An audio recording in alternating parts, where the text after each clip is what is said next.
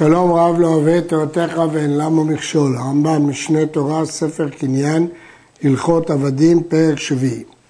גט שחרור צריך שיהיה עניינו דבר הכורת בינו ובין אדוניו, ולא יישאר לאדון בו זכות. לומדים גט של שחרור העבד מגט כריתות של אישה, כי בגט שחרור כתוב החופשה לא ניתן לה, ובגט אישה כתוב ואחד תבלה ספר כריתות. לומדים גזירה שווה לה לה.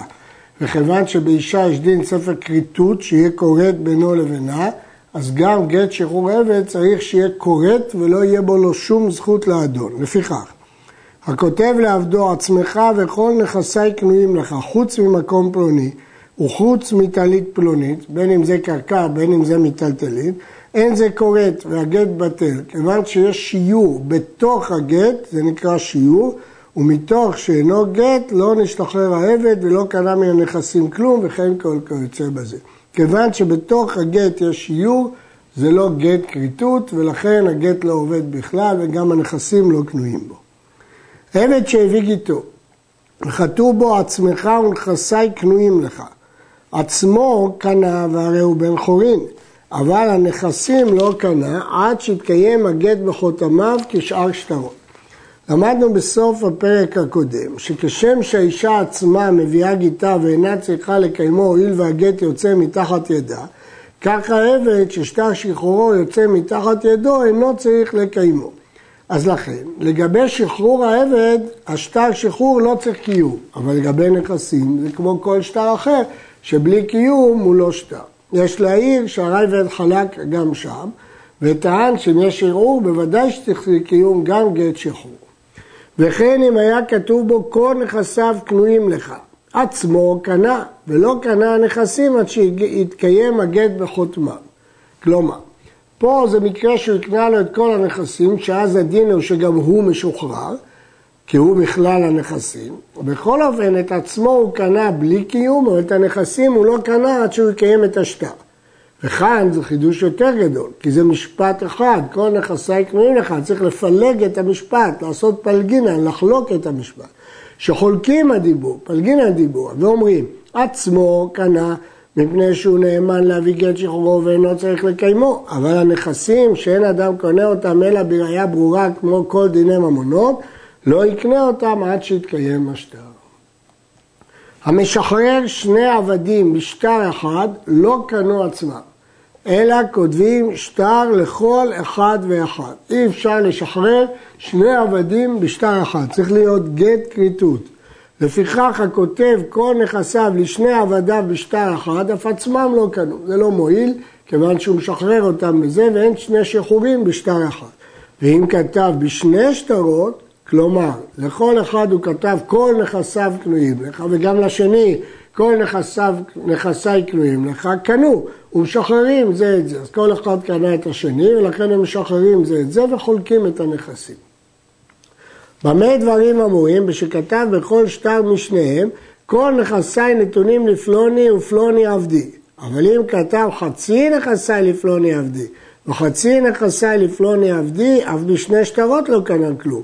שהעבד מכלל הנכסים, והרי שיער בו חצו ואין זה שחרור. כיוון שלא נשתחרר, לא קנה מנכסים כלום. אם הוא כותב לכל אחד את כל הנכסים, אז זה קנו וחולקים. אבל אם הוא כותב לכל אחד חצי מהנכסים, משמע שחצי מהעבד הוא לא שחרר, אז יש שיעור. אם יש שיעור בגוף הגט, זה לא שחרור. המשחרר חצי עבדו בשטר לא קנה עבד חציו והוא עבד כשהיה. שוב, ההלכה היא מפני שגט צריך להיות כריתות, בלי שיעור. אבל אם יש שיעור בגט, זה לא גט. אז זה לא בעיה בשחרור, זה בעיה בגט. אבל אם שחרר חציו בכסף, כגון שלקח חצי דמיו על מנת לשחרר חציו, קנה, ונמצא חציו עבד וחציו בן חורים. כי מבחינת השחרור אין בעיה לשחרר חצי עבד. הבעיה מבחינת השטר, הגט, שאי אפשר לכתוב גט על חצי עבד. במה דברים אמורים שאי אפשר בשטר, ששחרר חציו בשטר והניח חציו. אבל אם שחרר חציו ומכר חציו, שחרר חציו ונתן חציו מתנה, קודם הוא נתן חציו, קודם הוא מכר חציו, ואחר כך הוא שחרר את מה שנשאר, הואיל ויצא כולו מרשותו, קנה עבד חציו, והרי זה חציו עבד וחציו בן חורם. וכן עבד של שני שותפים, ששחרר אחד מהם את חלקו, בין בחסד ובין בשטר, קנה חציו, וחציו עובד וחציו בן חורין. מדוע? כי כאשר יש לו רק חצי, בוודאי שהוא יכול לשחרר את החצי שלו, כי זה כל מה שיש לו, וזה גט אין בו שיעור. זה שהשני לא שחרר, אז לכן הוא חצי עבד וחצי בן חורין. דינה, דינו של חצי עבד וחצי בן חורין נלמד בהמשך. הכותב לשפחתו המעוברת, הרי את בת חורין ובלדך עבד, דבריו קיימים. הרי את שפחה ובלדך בן חורין, לא אמר כלום, שזה כמי ששחרר חציה.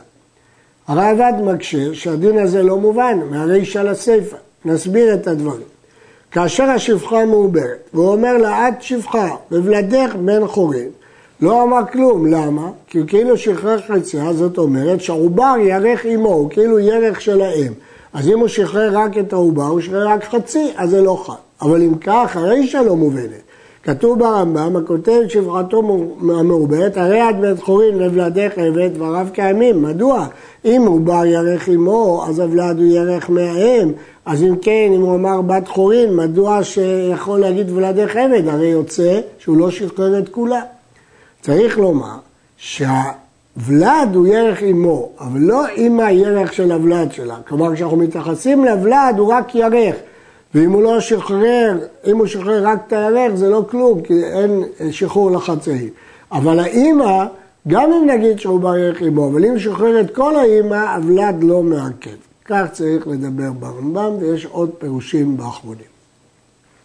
שפחה חרופה, שהיא חצי שפחה וחצי בת חורין, אם המאורסת לעבד עברי, אם רצה לשחרר חציה נשאר ותעשה אשת איש גמורה, הרי זה משחרר בין בשטר בין בכסף שאף הכסף גומר שחרורה.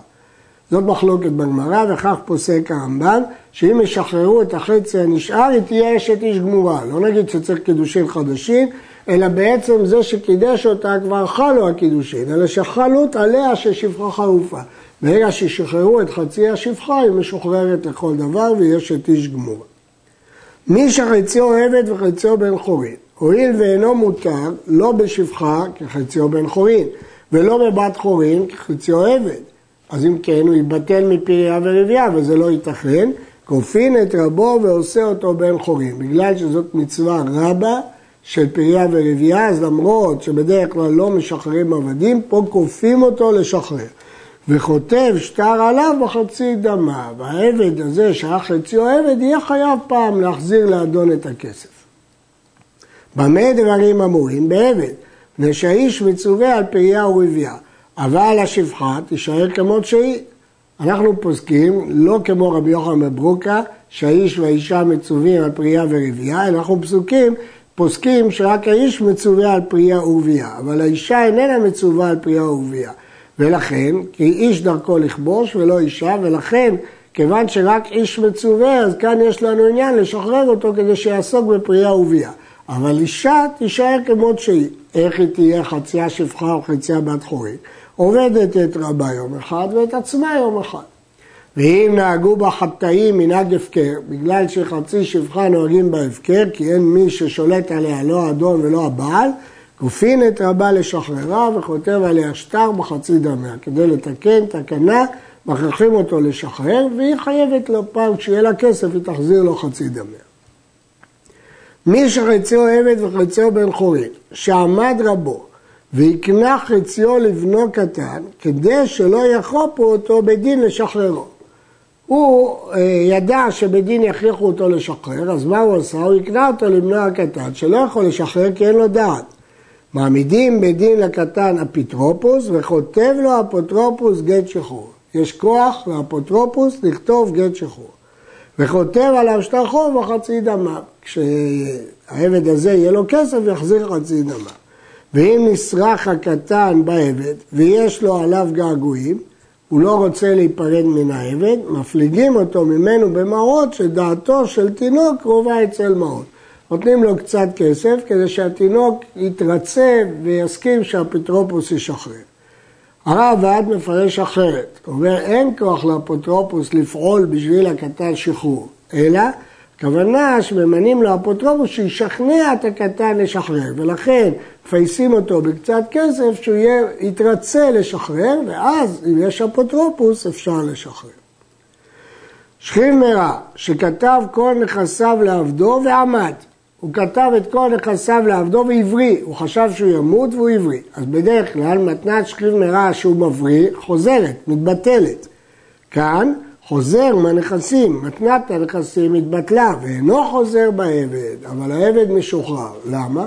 שהרי יצא עליו שם בן חורין, כיוון שכבר התפרסם שהוא בן חורין. אז איך זה חל? או מדין הפקר בדין הפקר, שחכמים יפקירו אותו כדי שלא יצא עליו שם בן חורין ועוד פעם עבד, או שכיוון שהוא יודע מראש שעתידים להפקיר אותו, אז מראש גמר דעתו ומשחרר אותו בשכיב מרע אפילו שהוא יבריא. עד כאן.